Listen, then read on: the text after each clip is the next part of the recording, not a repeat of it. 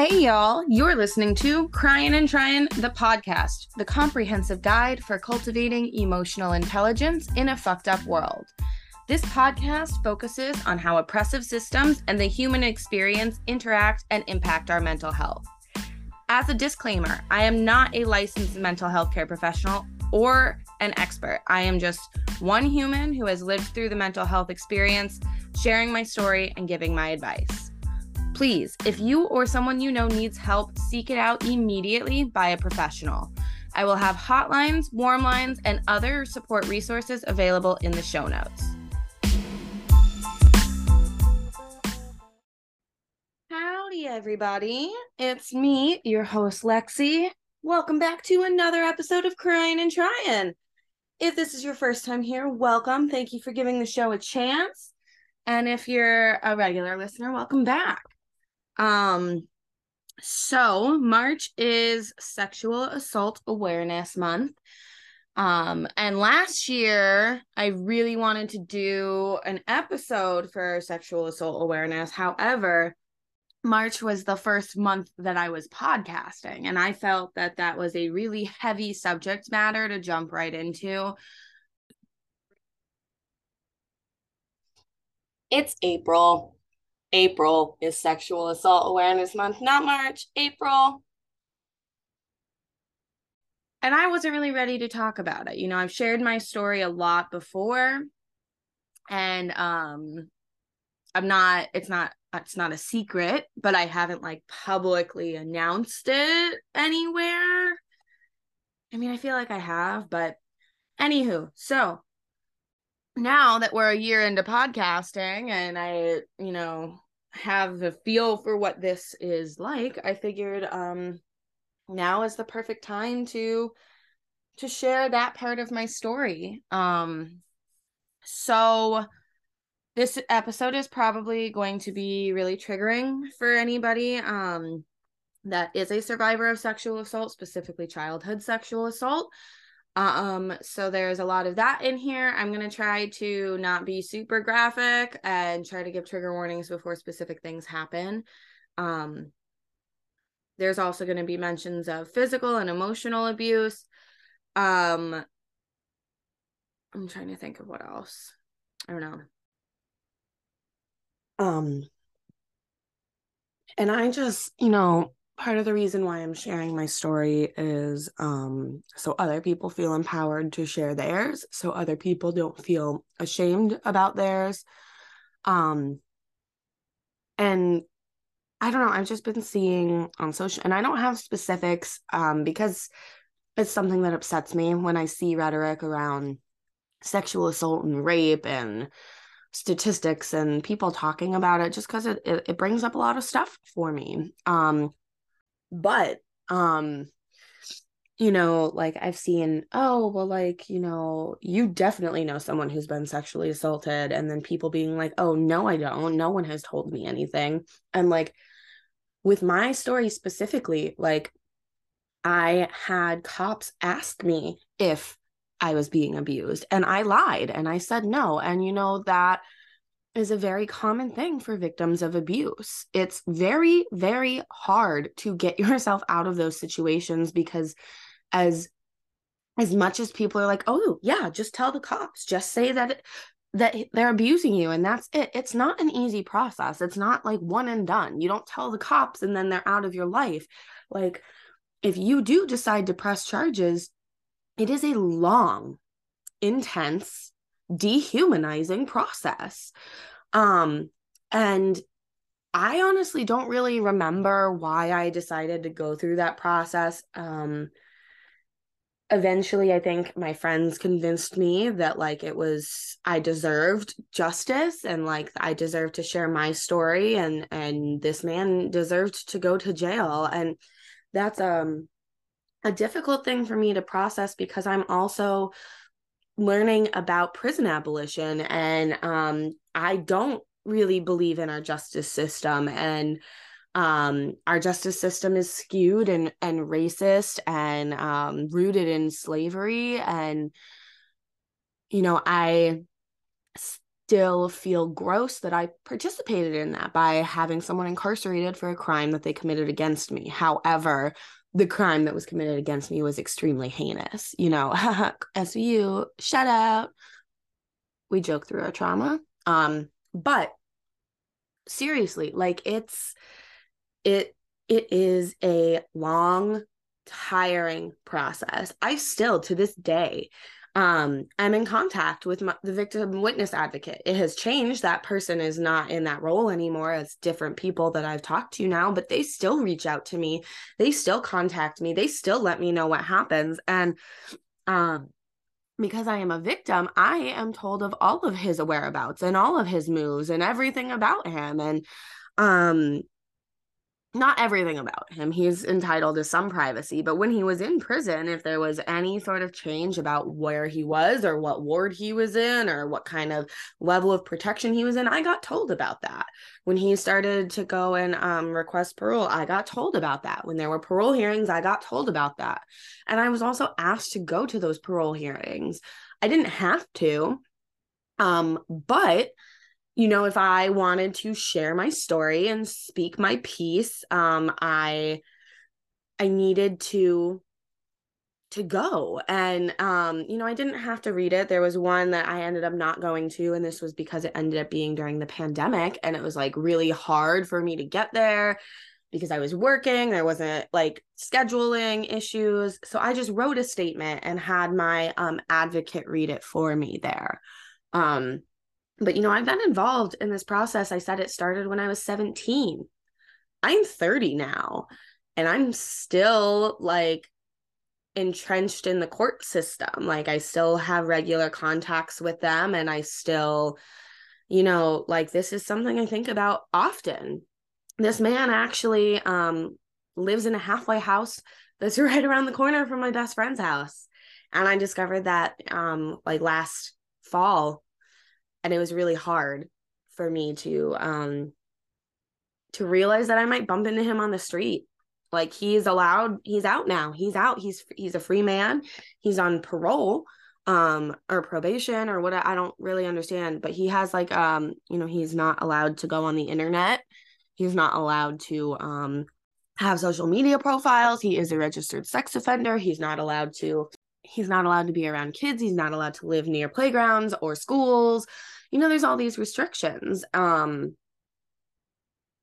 but like i'm i'm still dealing with these consequences i also you know just i know people lie i know people make false accusations but honestly like if if if things are getting to the court level and someone is bringing a case to that point like believe them.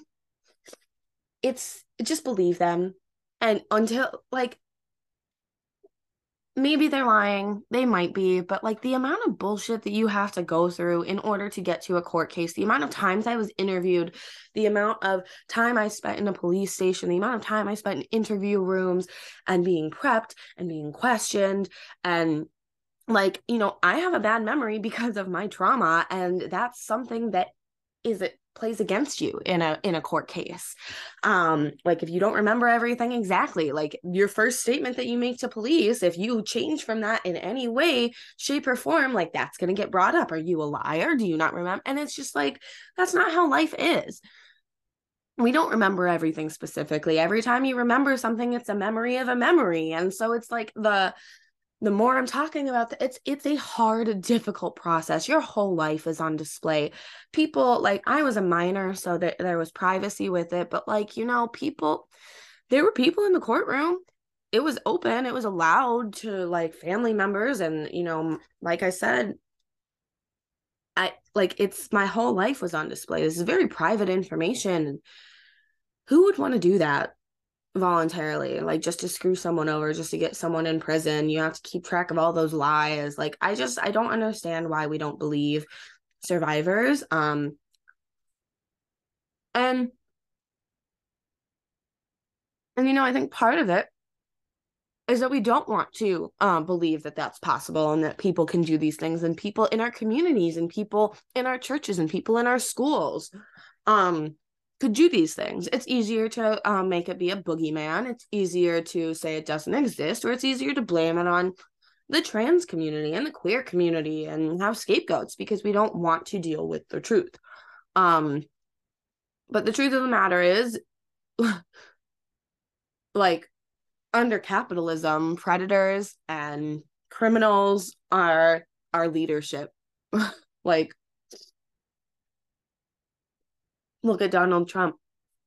He uh, had so many allegations against him about like inappropriate touching and uh, sexual assault and all of these all of these allegations. And he was allowed to run for president and allowed to be president. And you know we we don't take this stuff seriously but like this you know i was molested. I was raped for 5 almost 6 years and it affects me every single day it has affected my entire life. And i have my victim impact statement still that you know i might read as a as a mini sode or something someday.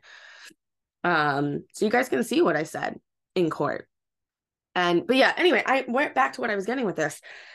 You know it's hard for me to to be to like have sent someone to prison with my testimony and and and pressing charges but also believing that like our prison system is broken and we need to tear it down and start from scratch um it's really hard to like i mean just like you know i'm talking about ethical consumption under capitalism while like making you listen to my ads so that i can make money from this podcast like we're allowed to participate in these systems and also criticize them. Um, and I have a lot more research and a lot more learning to do about prison abolition and the justice system and justice reform. Um, and it's something that's hard for me to to learn about um but i'm getting to the point where that's going to be a little bit easier.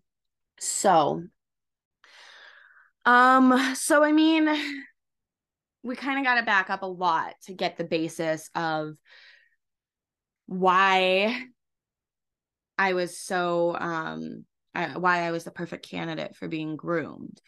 So you know, I mentioned before that my family has always kind of been poor. And when I was up until the age of eight, I lived with both my parents. Um, my parents had been separated for a bit um, when I was like six or seven and gotten back together, but it was still a very unhealthy relationship. You know, my mom was working a lot of extra hours to support us financially. My dad was dealing with um, addiction issues, um, specifically alcoholism and porn addiction. Um, so, you know, I never really saw my dad, even when he was around. Um, I don't remember much of my father. Um, and, you know, I knew my parents didn't get along, so I was um my mom parentified me a hundred percent because you know when they split up and we were homeless for a while um you know she had to pick up extra jobs to keep supporting us. So i was home with my younger brother. Um i'm 3 years older than him. So you know having a 6 or 7 8 8 year old watching a 3 or 4 or 5 year old um not ideal but it was you know the situation we were in. So this all culminated, you know, my parents had gotten together. My dad had been really manipulative and abusive before. Um, nothing that I had ever seen up to that point. Um, you know, they were very good at keeping it behind closed doors, except for, you know, I'd hear raised voices. Um, but this all kind of came to a head. Um, and this is, you know, we're gonna get into uh physical abuse and a lot of emotional abuse and threats of um physical harm. So I remember this day so vividly in my brain. Um, and it was actually September 8th or 9th. I can't remember which of 2001, literally right before 9 11 happened. So I was in the living room with my uh, little brother. We were watching TV and I hear yelling. So, you know, the standard thing is move my brother into the bedroom we lived in a dub, uh, single wide trailer at the time. Um, my parents' bedroom was on one end and our bedroom was on the other. So, you know, there's not a lot of places to go. It's a small house. Um, but I would always bring my brother to the bedroom so that, you know, he wasn't hearing the brunt of it. Um, so I did that. And then, you know, I was concerned about my mother. So I went and I watched from the hallway and I saw my dad pick up my mom, like pick her up off the ground so her feet weren't touching the ground, and um, threw her at a wall. And my mom was my mom was four months pregnant at that time. Um, uh, this was the first time I'd ever seen my father hit my mother, and um, I was eight so I was not even I think I was 7. Yeah, 2001 I was 7. So I um you know, started crying because I was little. I saw my dad hurting my mom and my mom was a she's a larger woman, so she had put her whole body weight into trying to protect me and my brother. So she had gotten my father and her in their bedroom and she sat down in front of the door. It was one that like swung into the bedroom. So with her sitting down on the ground, um, my dad couldn't move her. Um, and my dad, you know, I, mentioned that he was very manipulative. Um, in the past had made it so that we couldn't leave. My dad was a mechanic, and so he would literally take parts out of the engine so that the car couldn't run. Um, and this was ni- late 90s early 2000s like we didn't have cell phones we didn't have lyft and uber. We also lived in the middle of nowhere. I lived in the mountains in in tennessee. It took me 45 minutes to get to town to go to school.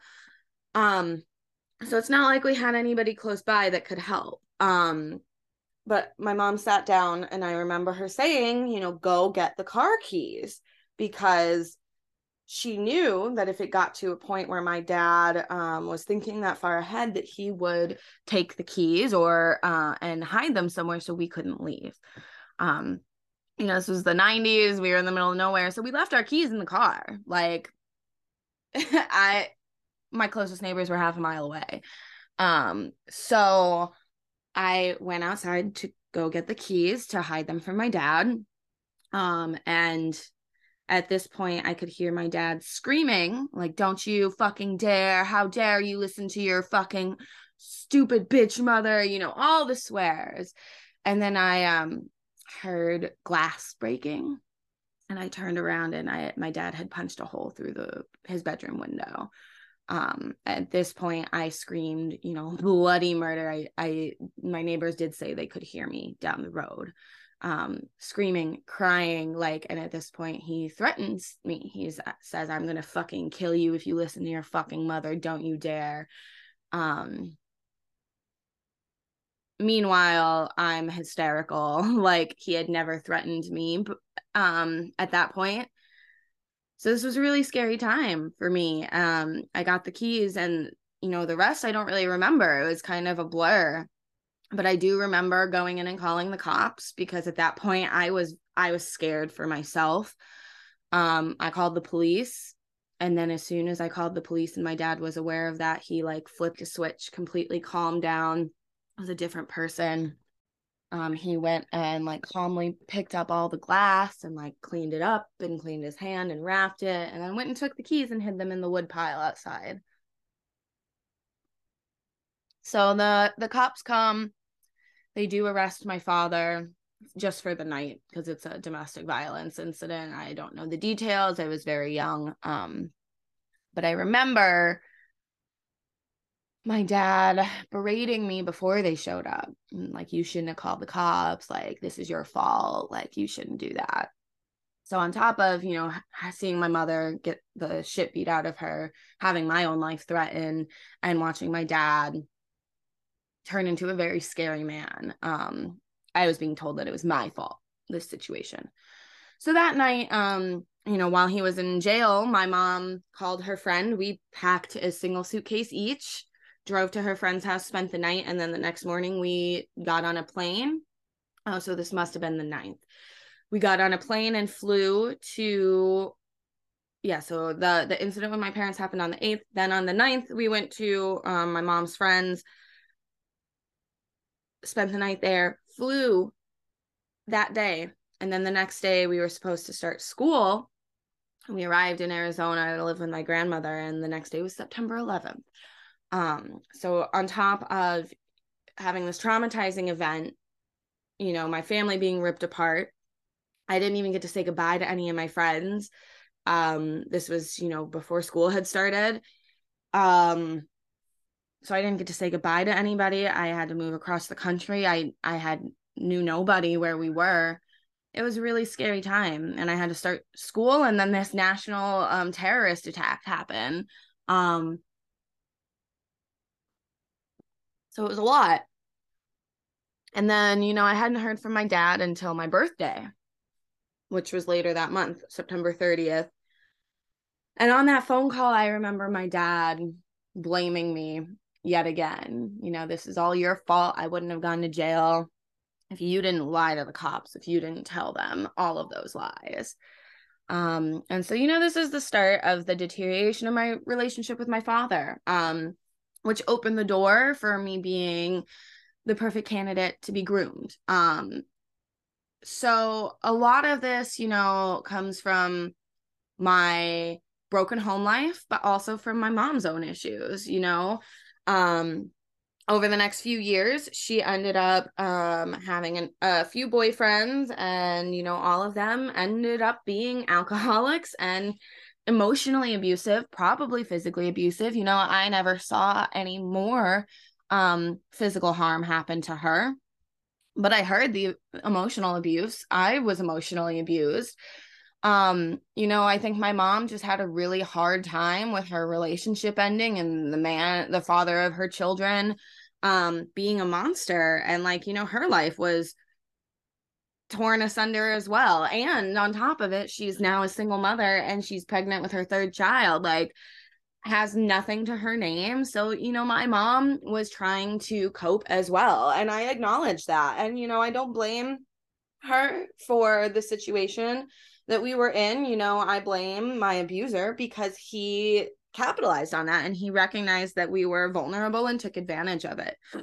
Um so my mom had gone through a number of partners and they weren't super serious, but you know, it just kind of further made that wound deeper of not having not having a father, not having a father figure, not having someone who, you know, loved me unconditionally and cared for me. Um and then my dad eventually moved to Arizona. Uh he followed us there, you know, wanted to see his kids, whatever. Um we ended up having uh split custody, so my mom had us most of the time. I think my dad got us every other weekend or something like that. And I hated going to my dad's. I hated it. He lived in a crappy, tiny apartment. You know, I had to sleep on the floor. Um, my brother got the couch, and then my other brother slept in bed with my dad. I was treated like a servant. I was treated like a maid. Um, I remember vividly my dad taking my brothers to the park to go play baseball and he'd be like, "Oh, why don't you cook dinner while we're gone?" or "Why don't you clean the house?" or you know, he'd be playing video games and he'd ask me to do some chores mind you i'm like a 10 year old child um so parentified also by my father. Um so you know i started resenting my dad more and eventually i got to the point where i didn't want to see him and i didn't want to go to his house because i didn't consider him my father. I didn't feel like he loved me and um I eventually, my mother let me make the choice that I didn't want to go seeing him anymore. Like my brother still continued seeing him, but I was done. I was like, I don't, this isn't something I want to do. It's not um helpful for me. So I stopped seeing him. And I don't remember exactly the timing around a lot of this stuff. You know, I was between 10 and 12. Um, because I don't remember a lot of my childhood. I have like very specific moments, but that is part of um trauma and trauma brain and um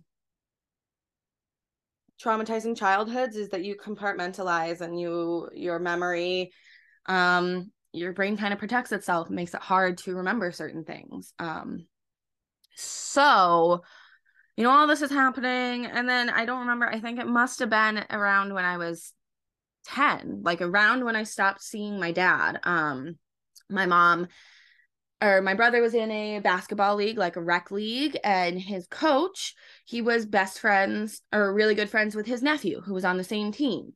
So my mom ended up becoming really good friends with um his my brother's friend. So we'll call this woman T. Um and T her brother was the coach of this team. Um and so you know my mom started spending a lot more time with T. Um and started we would go over to their house and like you know we started becoming friends with their family um and over time t's brother um we'll call him h um no we'll just call him bob that'll be easier because it's a generic name so bob um you know started taking more of an interest in our family because we were friends with his nephew um, he started coaching me basketball. And, you know, I actually started really enjoying having a positive male figure in my life. Um, you know, we were spending a lot of time over there. And eventually my mother did start dating him. However, you know, there's a lot of stuff that happened in between, and I'm going to do a big trigger warning now. Um, I don't think that my mom was dating Bob at this point yet, but he, um, you know, was spending the night at our house quite often. He also was an alcoholic. Um, and, you know, so he would come over to a house and drink too much and couldn't drive home. So he would sleep in my brother's room. He'd take Tyler's bed and then Tyler would go sleep. My other brother had a bunk bed. Um, so he'd go in there and he'd just stay the night. So, you know, he was a pretty regular fixture at our home. And so this is trigger warning for the the assault. It was um a day that my brother had a baseball game and I, you know, I'm 11. So I sleep in, you know, I didn't want to go and my mom was like freaking out. They were running late and I like she couldn't just leave me home, although she definitely could have. I'd been home alone by myself many times. But, you know, she didn't want to leave me home. She was like, no, you got to come with, blah, blah, blah. So she took both my brothers and Bob was like, "Oh, hey, don't worry about it. I'll get Lexi. Like let let them get ready and then we'll come to the game after." Um so I was in the shower the way the house was set up, my bedroom was directly across from the bathroom. So like I had to take one step across the hallway and I was in my room. And I remember I got out of the bathroom, I took that step and the next thing I know I was on the ground and I was being raped. Um and it was over pretty quick. like I don't remember the details. I just remember it ending and then me sobbing and then Bob being like, okay, we got to go to the baseball game, like get ready. And I just had to pretend like everything was fine. Um, so, you know, I was 11 and I was raped, and this man was a huge part of my life. I didn't say anything. And it ended up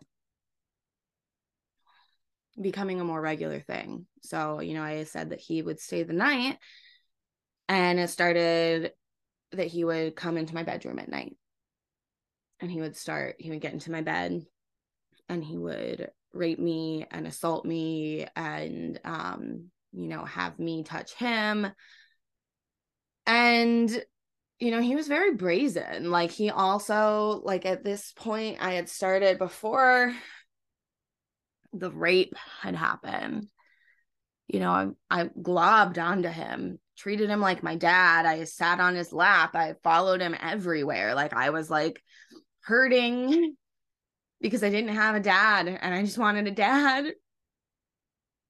And he filled that role and saw that i was vulnerable and saw that i was the perfect candidate for him to do what he did um so you know it ended up becoming a regular thing. He would come over and like he would hang out in the garage all the time. He also smoked cigarettes. So like that wasn't happening in the house. So he'd hang out in the garage and he would um smoke his cigarettes. And then like I'd go hang out with him.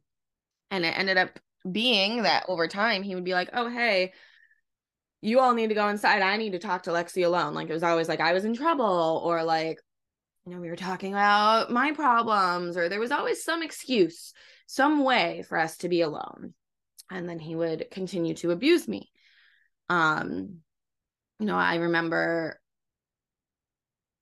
really vividly this one time we went to the park, like everybody, my whole family, we live like right around the corner from the park. And on the way home, Bob and I fell back. The rest of my family turned a corner and he pulled me and started making out with me on a public sidewalk. Um, I was 11. This man was 35. Um, and just like you know things like that. We'd watch a movie everyone would watch a movie and he would have me come sit next to him and then he'd start doing things underneath the blanket. And no one noticed. And that's the thing that just like truly truly baffles me is no one caught on. Um you know and at this point i was calling him dad and at this point you know i was fully fully groomed. Like the first few times it happened like i honestly don't even remember the progression. I remember like that first time that it happened and then i remember these specific instances of him like coming into my bedroom and him taking me into the garage. And then you know all of a sudden it's just a normal part of my life. And um you know i 100% had stockholm syndrome to a point and this is really hard to talk about on a public platform but like you know i got to the point where i considered him my boyfriend. And he wasn't my boyfriend. He was a 35 year old man and i was an 11 year old child and he was raping me and he was abusing me and he was taking advantage of me. Um but i just wanted to be loved. You know, I just wanted a dad. And he was loving me. It felt like it was. He was giving me attention. He was buying me things. He was spending time with me. He wasn't treating me like a, a kid. I felt like a grown up when I was around him. And over time, you know, I called him my boyfriend, not publicly, but like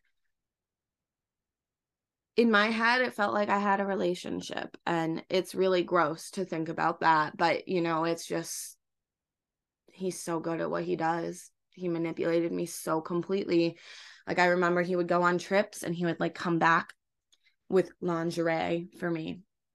I was 11 i remember washing that stuff in the sink with detergent because like i couldn't let my mom see this underwear and these bras, she asked me where they came from.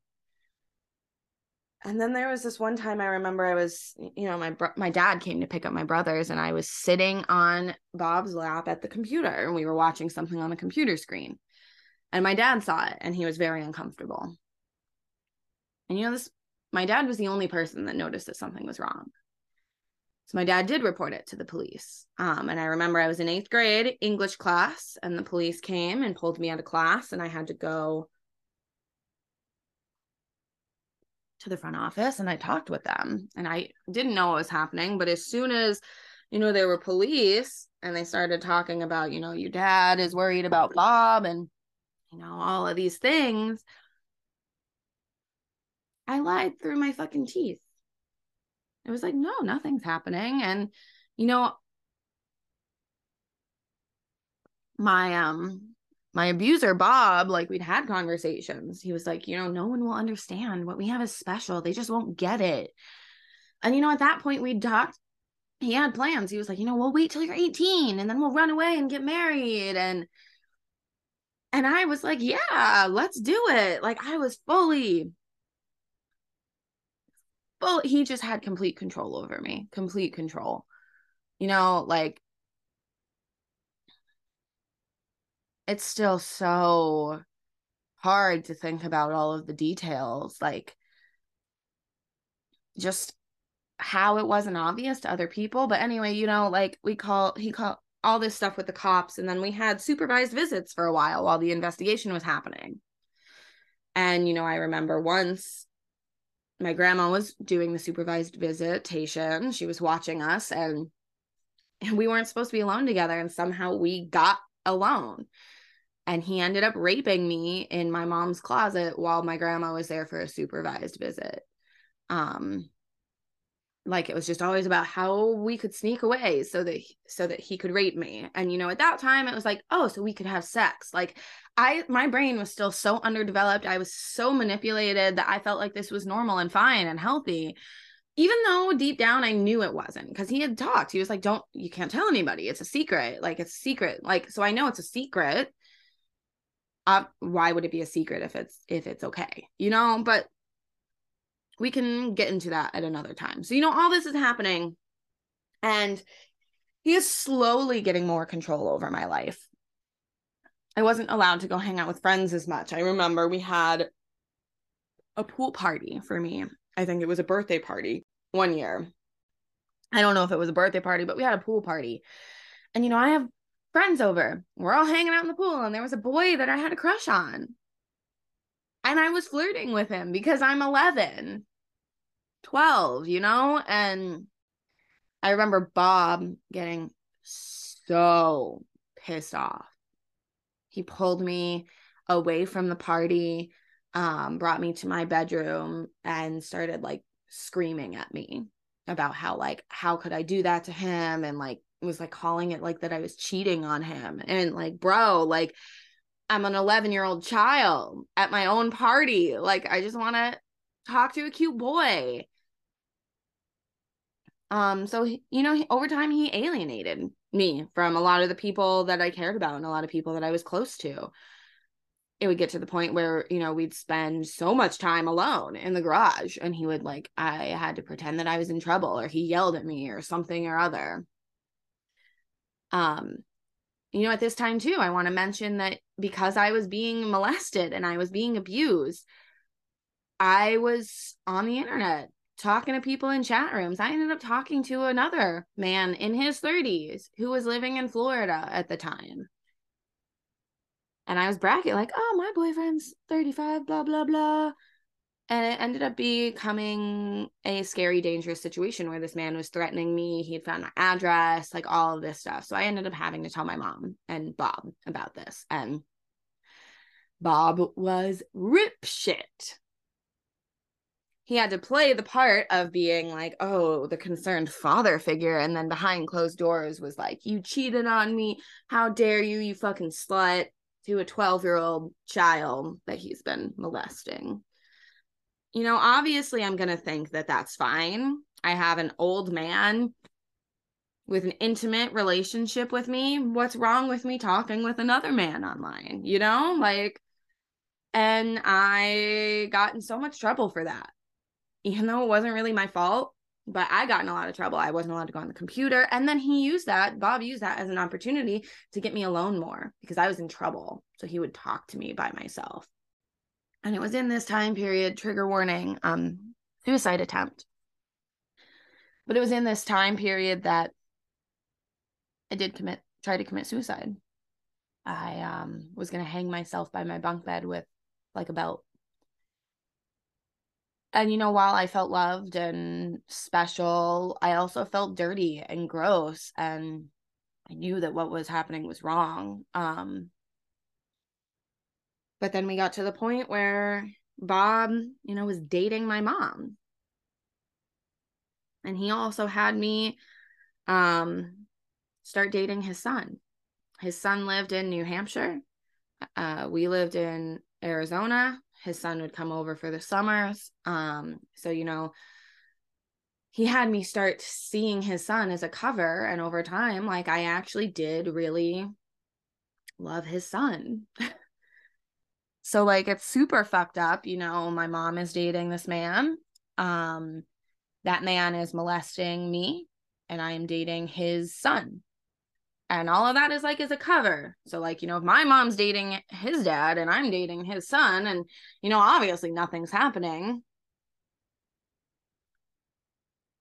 this goes on for like a year or so and um you know now i'm a freshman in high school and the abuse is still happening um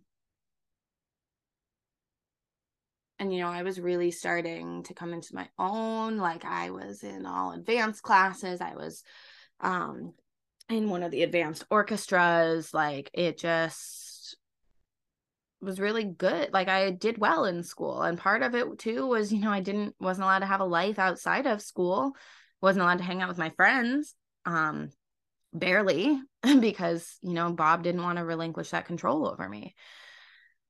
And um you know got to the point where he somehow convinced my mom to move all the way across the country so we could go live near his kids. So he was divorced and you know his kids lived in new hampshire and he only got to see them the summers and some vacations. And um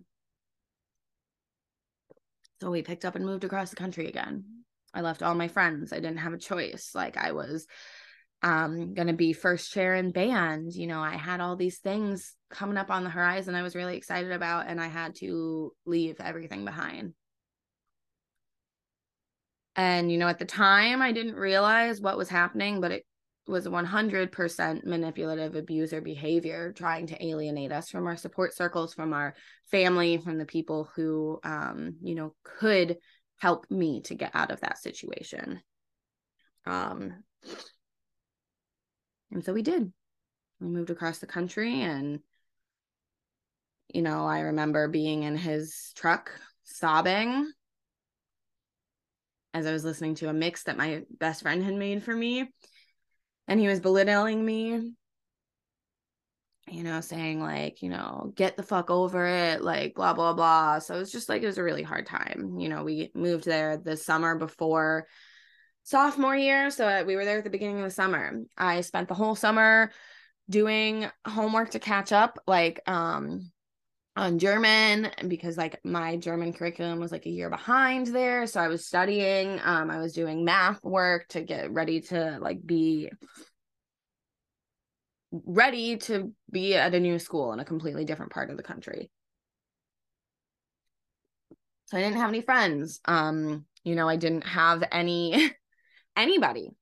I spent the whole summer reading and I remember you know when we first moved in and we got there my mom's downstairs unpacking and I remember him pushing me into my bedroom and raping me in my bedroom and you know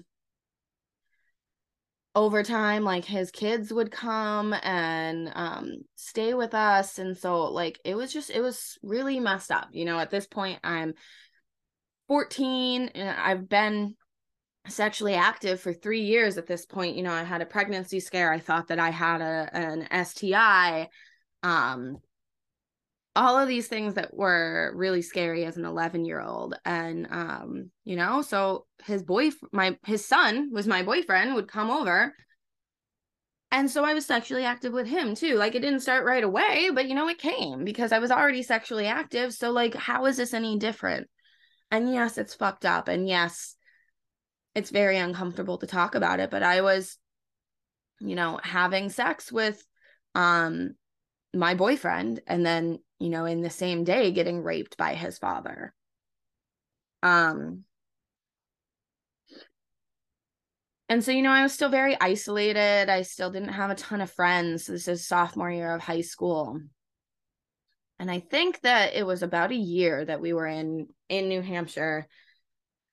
And you know we had even with even with bob we had um our utilities got shut off. We were food insecure um there's a lot of problems. We still weren't happy. We were still poor. We were still you know at this point my mom and her relationship with bob was getting worse. You know he's abusive to her as well and manipulative towards her as well.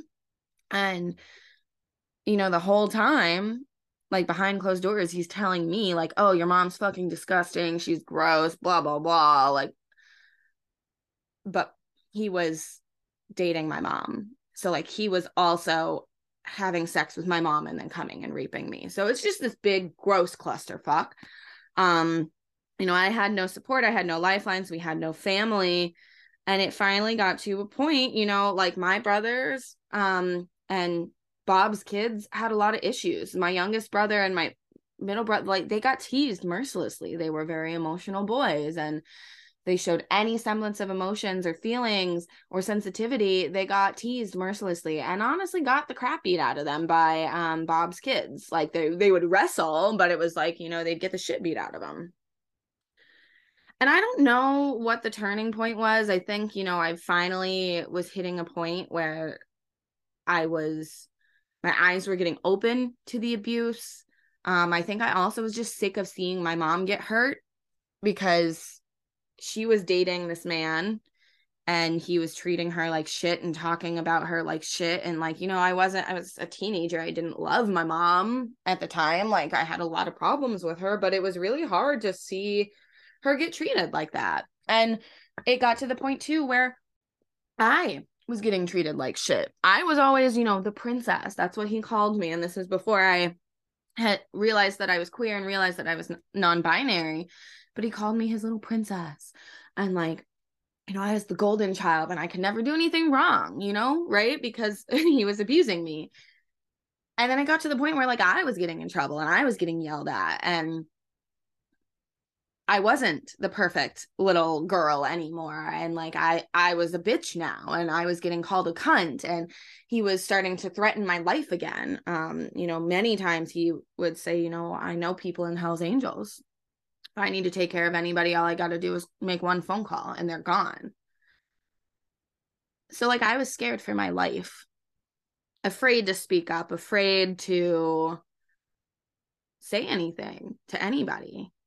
I don't remember what the turning point was, but you know, my I was getting pissed off at Bob and I didn't want to be around him anymore. And I had tried to distance myself as much as I could because I was dating his son. I loved his son. He was my first real boyfriend and like the first person that I chose to be intimate with. Like I always say when um and I said this at court, you know, I still consider myself a virgin because I didn't choose to have sex.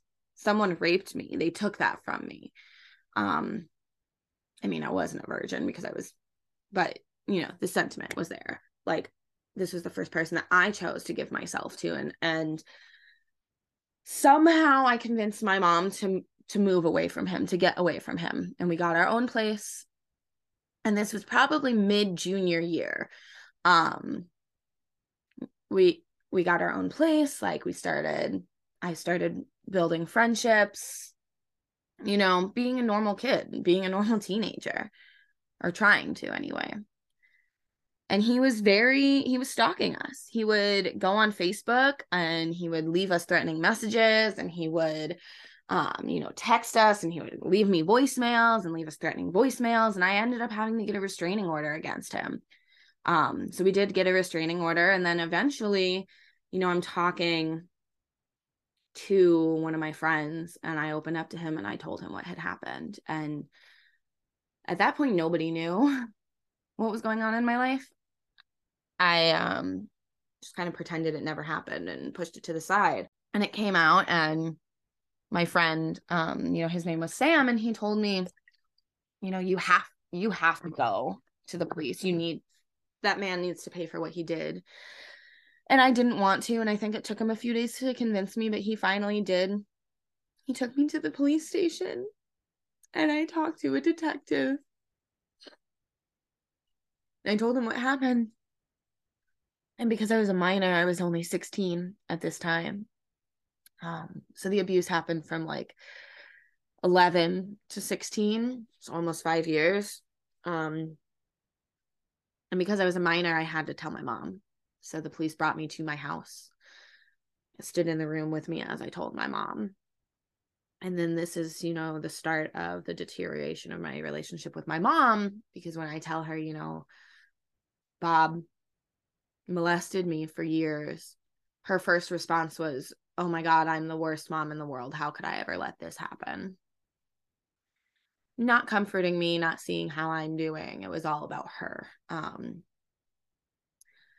so, you know, then it's this giant mess. You know, I'm telling my friends, we're um, starting the process for court.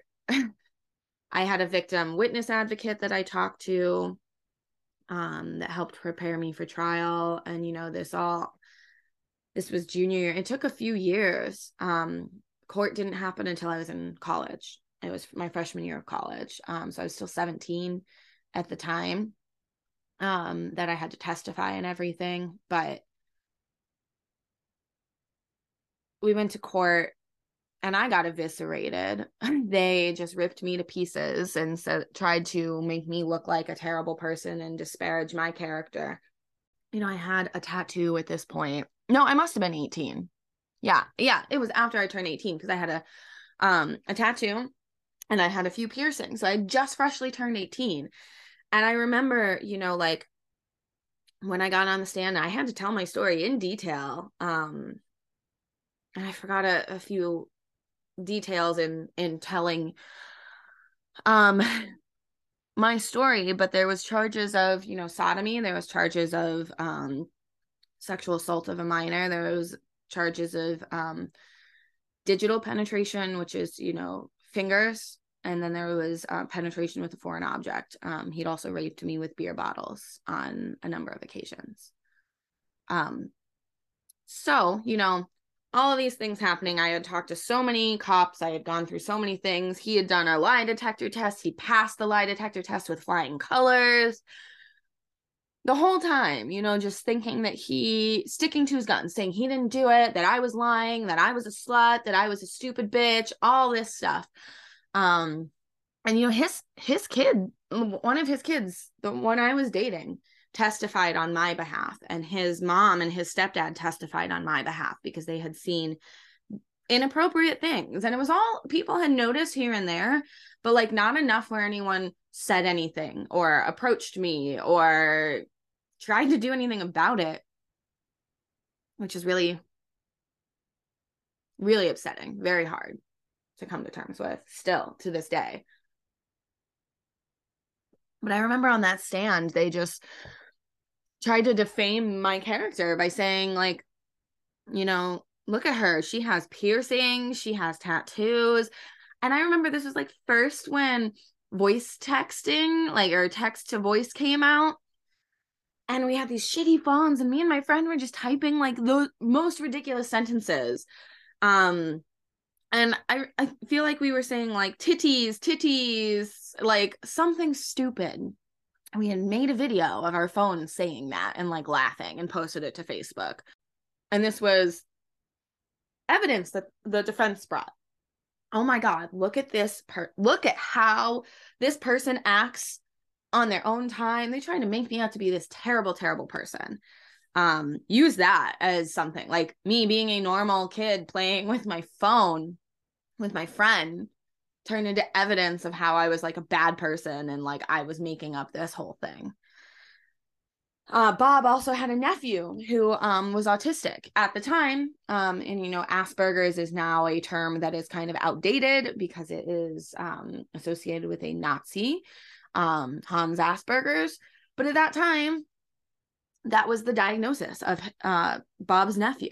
And they, you know, I was a kid and he was also a kid he was my brother's age. So i treated him like i treated my brother. And i was like very mean to my brother. I was an older sister an older sibling. I you know teased him made him cry all this sort of stuff. I did the same thing with this kid. Um and he was a little annoying. Like i knew like he was annoying. And because he was a little kid and he was like my brother and his defense team tried to bring it up that like you know i was um discriminating against you know people with special needs and i knew that his nephew had special needs and i was mean to him. And i'm like are you fucking kidding me? Like i was 11 to 15 i was treating him like kids treat each other like you know bullying him a little bit teasing him like we were kids. But they use that um to try and defame my character. I mean, you know, it's besides the point. Even if I was not the nicest person to this child, um, it still is not an excuse for the abuse that I suffered. Um, and it's honestly really pathetic that that was the only defense that they could come up with is that I was mean to his nephew. Um, so I'm a bad person. Meanwhile, I re- have realized now that I am 90% probably autistic myself. So, like, for him to use that as like a defense like oh you're discriminating against uh, autistic people when it turns out that i am actually autistic as well. Hmm funny. Um but you know i also was a good kid. Like i i was a goody two shoes in high school. And throughout my whole childhood i was always the the teacher's pet the brown noser the one who followed the rules. And you know i do attribute that to being autistic following the rules and and following routines and doing all that sort of stuff. I didn't um engage in any drugs or smoking or drinking. I wasn't like being a hoodlum around the neighborhood. I didn't do any pranks i didn't like i literally did nothing because this man made it so I didn't have a life. So like I was a good kid and then he was like disparaging my character through this whole court case. So they also used that instance of me talking to that other man in Florida to try and defame my character. Um it was very hard. It was one of the hardest things I've ever had to do in my life. Um, I had my boyfriend at the time. I had my two best friends there. I had my mom there. And you know I, am not sure if you guys have seen like all of the procedural shows and svu and like you know you can't just say euphemisms. You have to use technical terms penis vagina inserted you know fingers raped. Like it was uncomfortable. I had to tell every detail of what happened that i could remember to the court in front of people that cared about me. And i think that that was the hardest part was them knowing what happened to me. Like even to this day i still kind of dismiss and minimize. I'm like oh it's not that big of a deal. It's fine. It's whatever. Like i'm still i hurt more for the other people in my life for having to know what i went through and know what happened to me. Um so yeah he ended up being found guilty i don't remember the exact charge um but whatever it was he got uh the maximum it was 10 years in prison. Um and so in around 2018 is when he started applying for parole. And you know as i've said in previous episodes that's around the time that i started um my mental health really started deteriorating. So like um when I was in high school and at the brunt of this abuse, like I was salutatorian in, in high school. I finished second in my class, and that was in part because I had no life and nothing but school. I put everything into school because that was all I was allowed to do. I wasn't really allowed to hang out with friends. I wasn't really allowed to have hobbies. I wasn't allowed to have a job. Um, so I did really good at school. And um I forget where I was going with that. Oh, yeah. So, you know, because I was so focused on school and my grades and doing well and getting into a good college, you know, I never gave myself time to process what had happened to me. And I was able to compartmentalize and, and just so disassociate, shove it down, pretend it didn't happen. Um, so you know, I, I hesitated to share my story, and I actually had shared this in a lot of detail on one of my friends' podcasts, Jen Brennan. Um, I had her on for the eating disorder episodes, and I did share my story there. And I hesitate to share it because it's very personal. It's very difficult to think about still. And I still have a lot of shame surrounding it. You know, why didn't I say, why didn't I stop it earlier? Why didn't I say something to somebody? Why didn't I um, ask for help? And I'm sure that there's going to be a lot of people that blame me that listen to this for what happened to me and um, think I'm a slut and a whore or whatever. And you can think that, but it's not true. You know, I was molested for almost five years. by someone that I trusted, by someone that made his way into my life under the pretense of being a father figure. Who knew that I was just a little kid that wanted to be loved and knew that he could take advantage of that.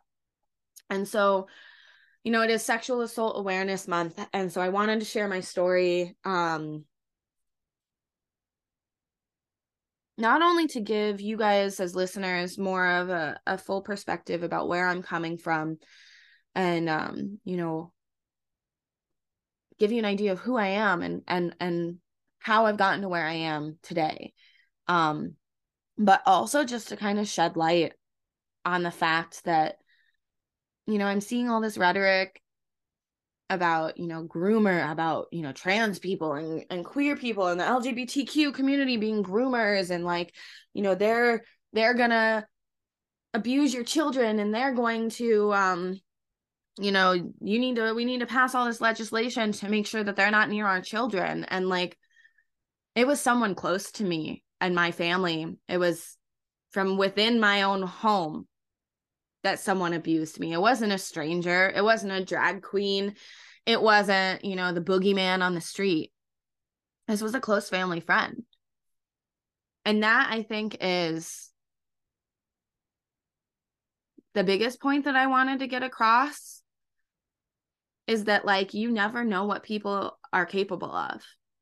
This man fooled everybody, you know, except my dad. And that I forgot that came up at court too, you know, that I had been questioned by the police and I lied. And, you know, I was a scared little kid and I didn't want my situation to change. I felt loved and I was getting gifts and presents and, you know, I felt special. My dad was the only person that noticed that something was wrong. And because of my history with him, you know, that pushed me farther away from him and pushed me more into Bob's grasp because my dad, the one who treated me like shit and who I hated, was trying to take my new dad away from me, is how I saw it. You know, even though this man was abusing me and uh, molesting me, I f- still felt like I was loved by him. It's fucked up. It is. And I have a lot of shame and a lot of guilt still that I deal with. But you know, I I do know that none of it was my fault. I was a minor the entire time. I was a child. Even if I was wise beyond my years, like I was still a child. My brain wasn't fully developing. And it wasn't my fault. And it will never be my fault. Um, and I just, if you are a sexual assault survivor, I see you and I am here with you.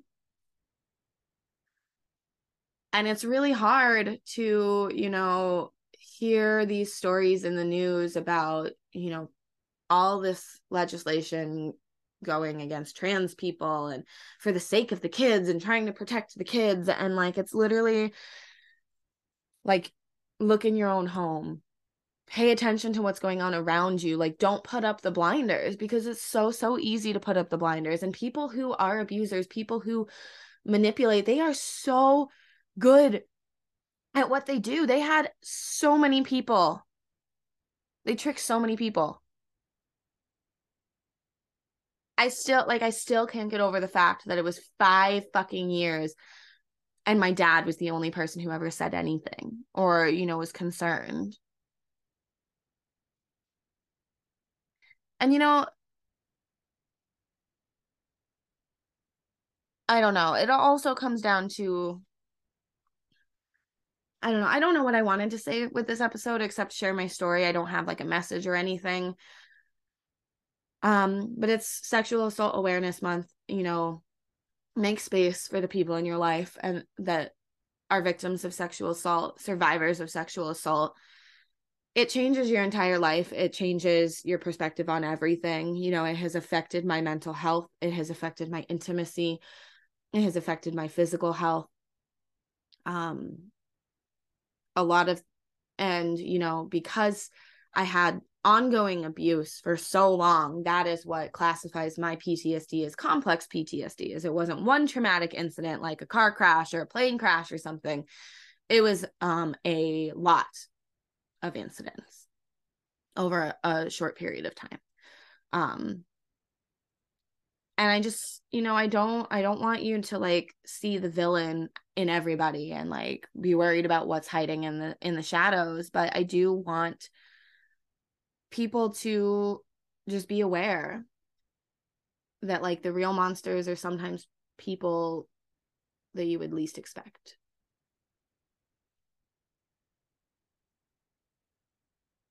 so for all the survivors out there um you know i i see you i am here with you and i love you. I hope that you are getting the help that you need and if you're not ready for that that's okay. But i hope that when you are ready that you start to find some peace and start to heal and take back the power that was taken from you. Um so yeah um I'm just going to end this note with a big fuck you to Bob for taking away my childhood, um, for destroying my family, and then lying through your teeth the whole way and trying to blame the whole situation on me, a child. Um,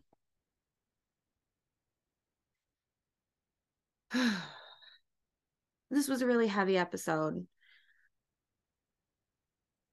Thank you for being here. Thank you for making the space to listen to this and to let me share. Um, one thing that I am grateful for today,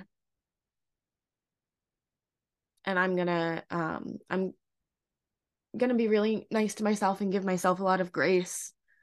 But I'm grateful that I took yesterday off as a mental health day. Um, I had a really, really bad panic attack yesterday morning and um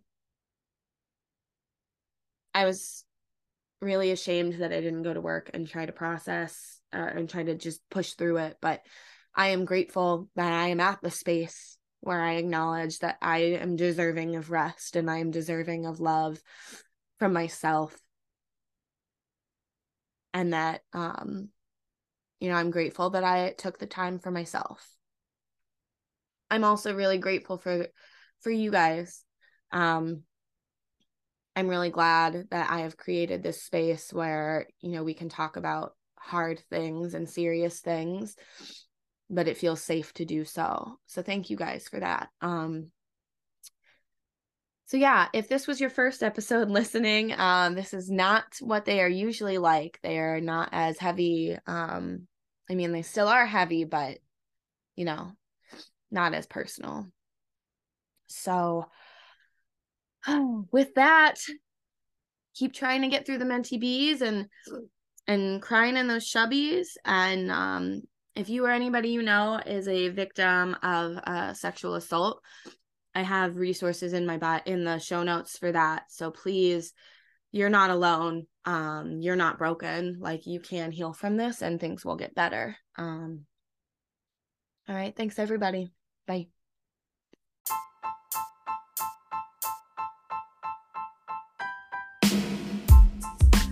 Thanks for joining for another episode. You can find the show on social media on Instagram and Twitter at cryin underscore tryin underscore pod and on Facebook at cryin and tryin pod. You can also find me personally on Instagram and Twitter at L E X G O N G I V I T 2YA underscore. If you'd like to email the show, feel free to send us questions, comments, episode suggestions, and any other feedback you want us to see to cryin and tryin pod at gmail.com.